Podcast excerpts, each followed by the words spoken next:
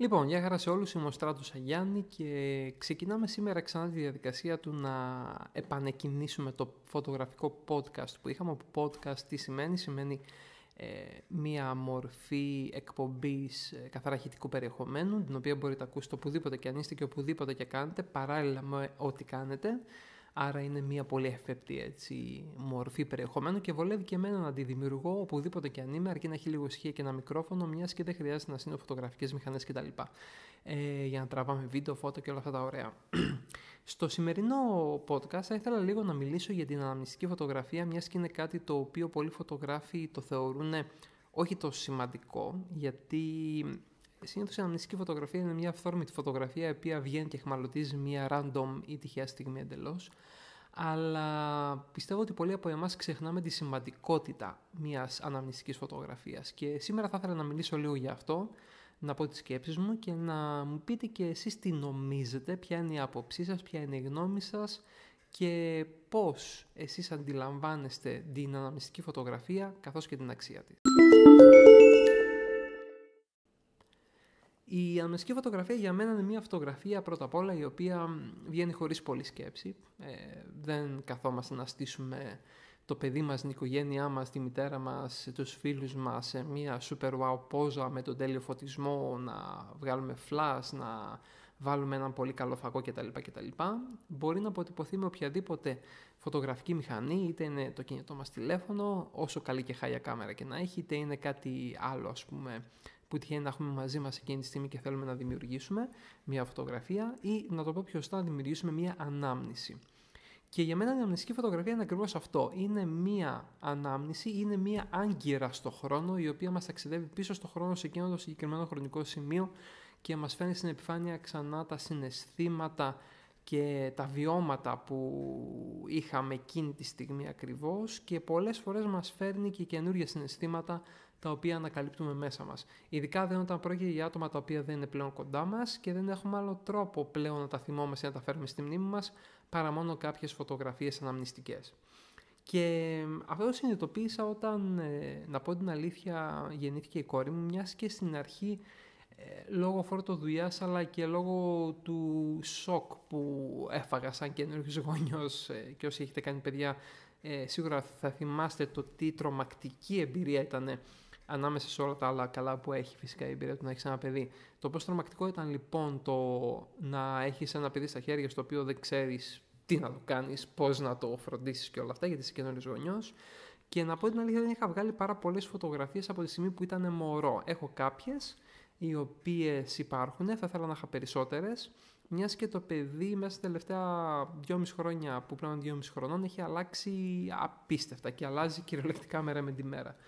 Και μάλιστα κάτι που έγινε και με στεναχώρησε αρκετά είναι το εξής ότι σε μία κάρτα μέσα ενός κινητού τηλεφώνου που είχαμε κατά τη στιγμή που ήμασταν στο κλινική με τη γυναίκα μου για να γεννήσει, ε, βγήκανε κάποιες φωτογραφίες οι οποίες και κάποια βιντεάκια τα οποία δυστυχώς η κάρτα κράσαρε και δεν μπορούμε να τα ανακτήσουμε. Έχω κρατήσει την κάρτα βέβαια σε περίπτωση που η τεχνολογία με βοηθήσει στο μέλλον σε κάποια χρόνια να ανακτήσω αυτά τα αρχεία επιτέλους αλλά είναι κάποιες αναμνήσεις οι οποίες υπάρχουν κάπου μέσα στον εγκέφαλό μου πλέον και είναι θολές, αμυδρές και ξεχασμένες. Και θα ήθελα να τις έχω σε βίντεο για να... ή σε φωτογραφίες για να μπορέσω να ξαναφέρω αυτές τις στιγμές όποτε θέλω στην επιφάνεια. Αλλά ακόμα περισσότερο να έχω αυτές τις στιγμές κρατημένες σε ένα μικρό θησαυρό για την κόρη μου η οποία ελπίζω ότι θα φτάσει σε κάποια ηλικία και θα γίνει και αυτή η μητέρα κάποια στιγμή να είναι σε θέση να καταλάβει την αξία αυτών των φωτογραφιών ειδικά όταν εγώ θα έχω πλέον χαθεί και θα είμαι πιθανότατα κάτω από τα ραδίκια.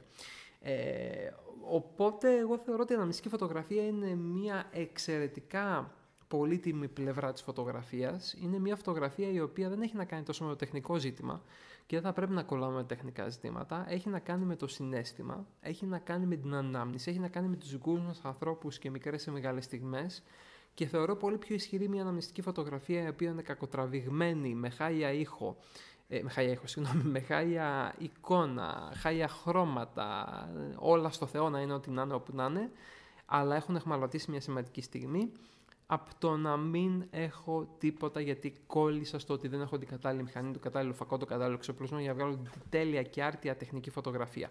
Ε, και αυτό που θέλω να πω βασικά και ξεκίνησα να λέω ότι προτιμάω αυτή τη φωτογραφία από χίλιες φωτογραφίες πορτρέτων οι οποίες είναι καλοτραβηγμένες, έχω πάρει βραβεία κτλ. κτλ, κτλ. Έχω φωτογραφίες που έχουν βραβευτεί σε Ελλάδα, έχω φωτογραφίες που έχουν παρουσιαστεί και έχουν βραβευτεί στο εξωτερικό σε μεγάλους οργανισμούς και διαγωνισμούς και ε, event. Παρόλα αυτά, ε, με ένα έτσι τσακ χτύπημα από τα δάχτυλά μου θα τις εξαφάνιζα για να έχω πίσω τις φωτογραφίες και το βίντεο που δεν έχω αυτή τη στιγμή από τη στιγμή της γέννησης της κόρης μου. Επίσης, ε, η αναμνηστική φωτογραφία νομίζω ότι με βοηθάει στο να είμαι κοντά με τα πρόσωπα τα οποία είναι μακριά από εμένα αυτή τη στιγμή γεωγραφικά. Ε, και πολλές φορές μάλιστα όταν ο άλλος είναι μακριά ή, και η άλλη, μια φίλη σου είναι μακριά και δεν έχεις τρόπο να έχεις συχνή επαφή γιατί η καθημερινότητα είναι τέτοια και οι ανάγκες της, ε, νομίζω ότι οι αναμνηστικές φωτογραφίες αποτελούν ένα πολύ καλό δεσμό και σύνδεσμο με τους ανθρώπους, τα πράγματα, τις καταστάσεις καλές κακές που συνέβησαν σε όλους εμάς, καθώς επίσης και με γεγονότα τα οποία μας έχουν ε, σημαδέψει τη ζωή, είτε είναι λίγο είτε είναι πολύ. Ε, αυτή είναι η άποψή μου για την αναμνηστική φωτογραφία. Νομίζω ότι είναι ένας από τους πιο δυνατούς ας το πούμε έτσι, από τις πιο δυνατές φωτογραφικές πλευρές μπορεί να ανακαλύψει κάποιος όταν κάθε και ασχολείται με τη φωτογραφία, τόσο για αυτόν όσο για τους συνανθρώπους του. Και αυτό που θα ήθελα κάπου εδώ να πω είναι να μου πείτε τη δική σας άποψη επάνω σε αυτό το θέμα.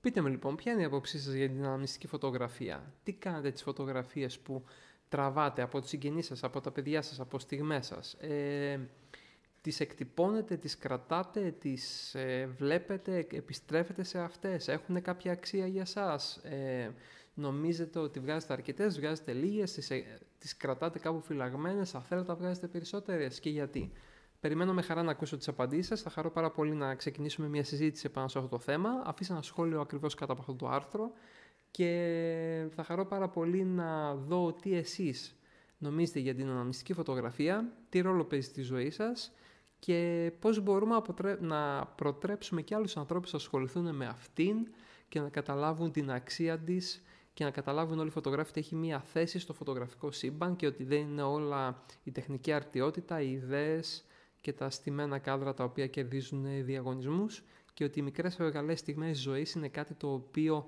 αξίζει πραγματικά να αποτυπώνουμε με το φωτογραφικό μας φακό οποιοδήποτε και αν είναι αυτός.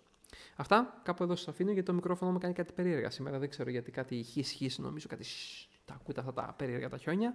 Θα δούμε τι φταίει αυτό, θα το φτιάξουμε, θα το διορθώσουμε. Ευχαριστώ πάρα πολύ για την προσοχή σας. Μην ξεχάσετε να κάνετε like στο αρθράκι ακριβώς από κάτω ε, για να μας δώσετε ένα σήμα ότι θέλετε να ακούσετε και άλλο τέτοιο περιεχόμενο. Μην ξεχάσετε να το κάνετε share στα social media γιατί μας βοηθάει πάρα πολύ να το προωθήσουμε αυτό το πραγματάκι εκεί έξω και να μαζέψουμε και άλλο κόσμο. Και επίσης θα ήθελα να μου δώσετε και ιδέες για το τι θα θέλετε να μιλήσω την επόμενη φορά ή τις επόμενες φορές, μιας και είμαστε μια μεγάλη οικογένεια και είναι καλό να συζητάμε αυτά τα πράγματα γιατί για εσάς τα κάνουμε, για εσάς παιδευόμαστε, για εσάς προσπαθούμε οπότε έχει πολύ μεγάλη σημασία για μένα το τι θα θέλατε να δείτε από αυτό το podcast και πού θα θέλατε να κατευθυνθεί. Ε, αυτά. Ευχαριστώ πολύ. Πολλά φιλιά. Μην ξεχάσετε να γραφτείτε στην ενημερωτική μας λίστα για να λαμβάνετε όλα τα μαθήματα, τις δράσεις, τα podcast που κάνουμε απευθείας στο email σας για να μην χάνετε ούτε ένα από αυτά και μέχρι την επόμενη φορά πολλά φιλιά από εμένα και το περίεργα ε, συμπεριφερόμενο μικρόφωνο μου Ciao!